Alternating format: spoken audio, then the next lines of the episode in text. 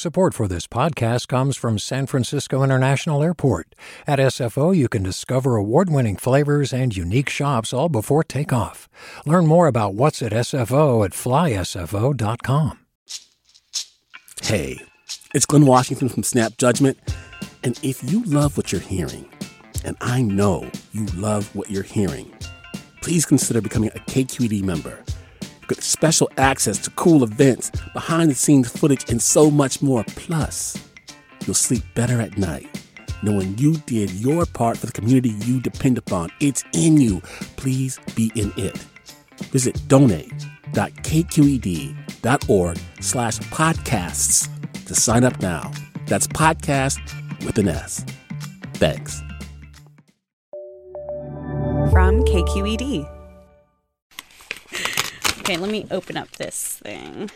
My ballot for the June election has arrived in the mail. So this is my ballot. And I'm excited because ah, I feel so special. it's my first time voting as a San Franciscan. This is official paper. Some good trees have died for your voting rights here. I'm sure it's recycled. Come on, San Francisco. Oh, yeah, that's right.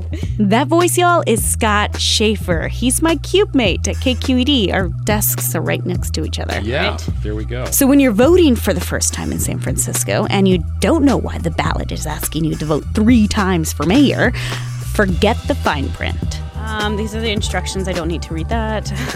we'll just ignore it and just bubble it Just in. wing it. Get your crayon. You grab your favorite California politics editor and you get an explainer on what is ranked choice voting. Three, two, one. 213. One, two, three. This is ranked choice voting in San Francisco. I'm Erica Aguilar. Welcome to the Bay.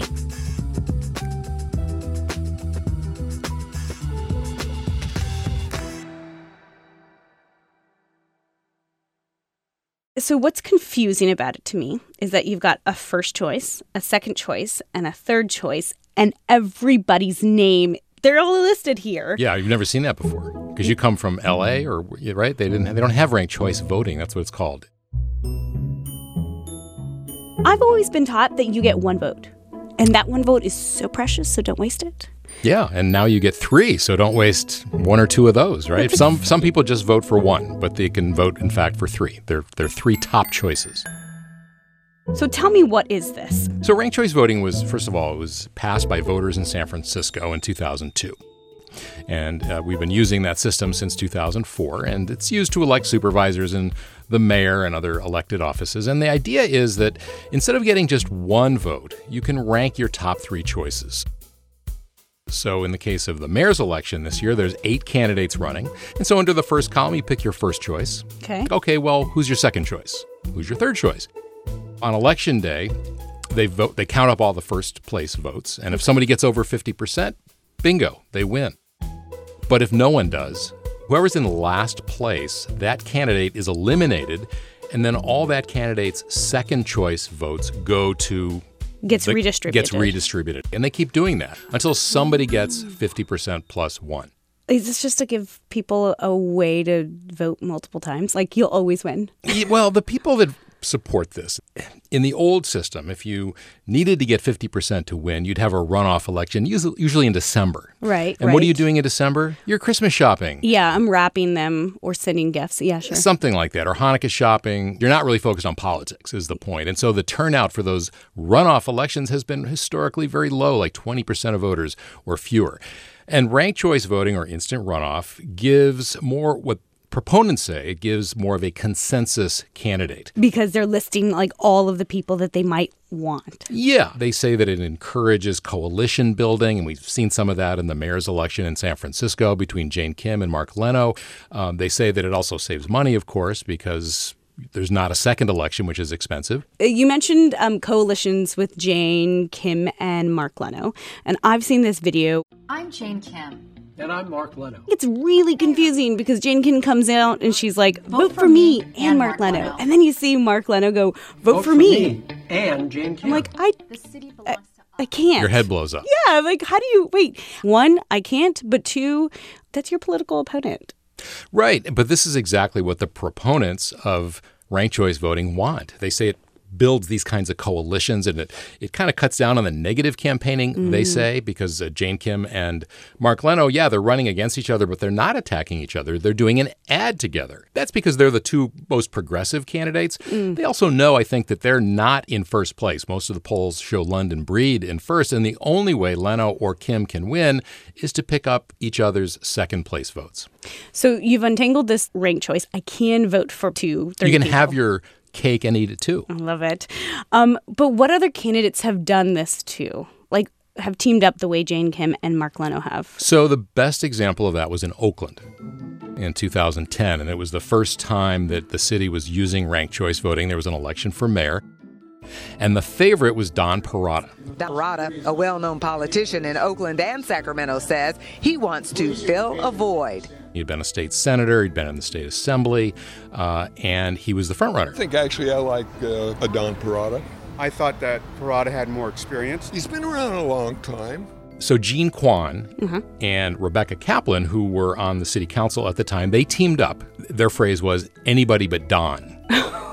so don't vote for him. Poor guy. You know, vote for me or vote for her, but then vote for us, you know, second. Jean Quan ultimately, as a candidate, uh, emphasized actually going door to door. And when she went door to door, she and her volunteers, they not only asked for first choice rank, but second and third. They weren't shy about that.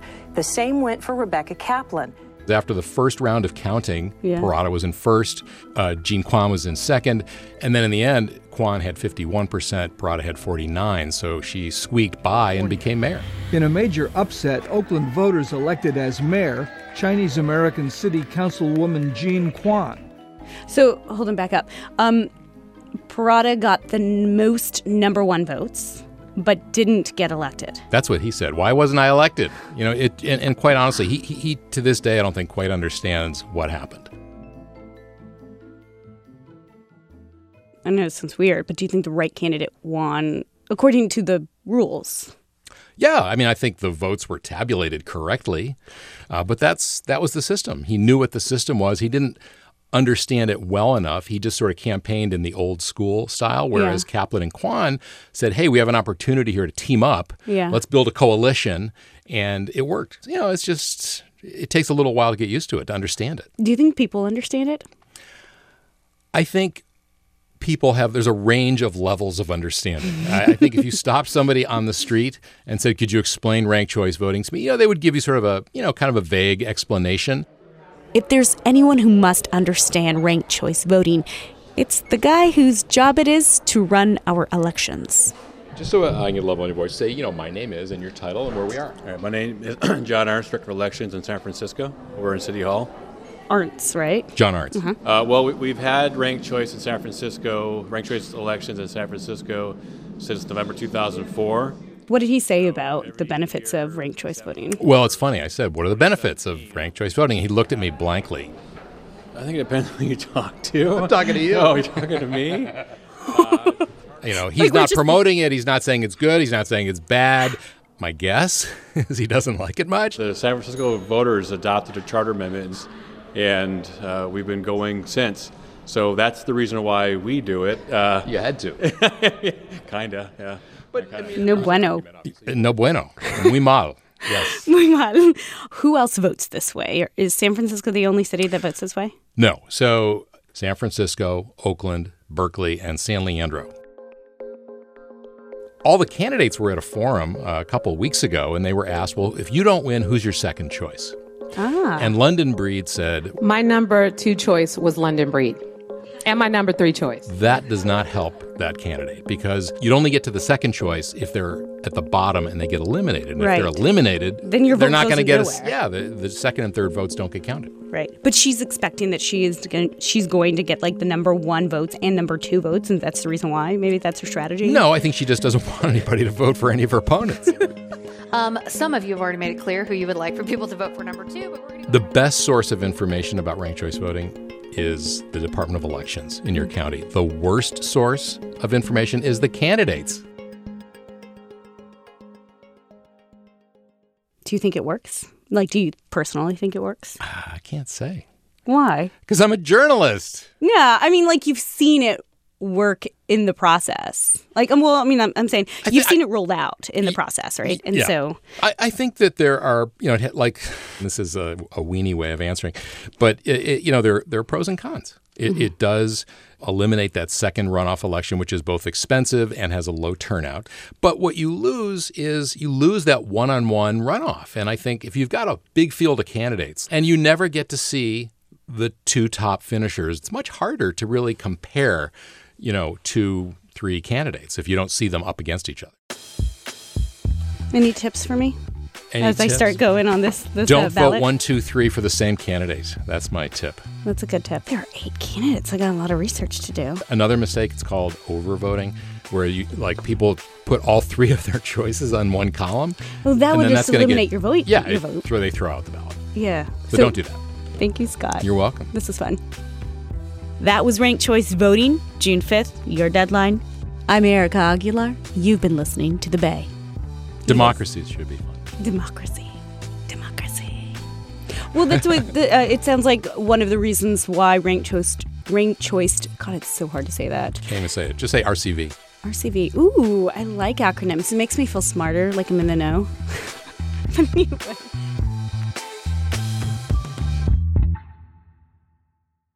Hey, KQED's got a lot of great podcasts for you, and one that's pretty useful is Queued Up, hosted by Ryan Levi. He rewinds the week of news for you by highlighting the best KQED stories you might have missed.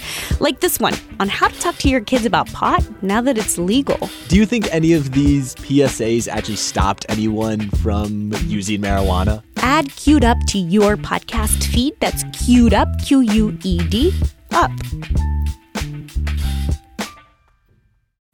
I'm Sasha Khokha, host of the California Report magazine. Every week, we bring you stories about what connects us in the giant, diverse Golden State. Because what happens in California changes the world. I love this place. We were once seen as like the place to be, California. The land of milk and honey. That's where you go to Sunshine State, but we just have challenges right now. KQED's California Report magazine. New episodes drop every Friday, wherever you get your podcasts. Hey there, this is Brittany Luce from NPR's It's Been a Minute. KQED's podcasts like The Bay, Bay Curious, Mind Shift, Right Nowish, and more all tell the stories of the Bay and beyond with reliable, human centered journalism. They aim to inspire, make you think, entertain, and expand your understanding of the place you call home. Here's how you can support podcasting at KQED.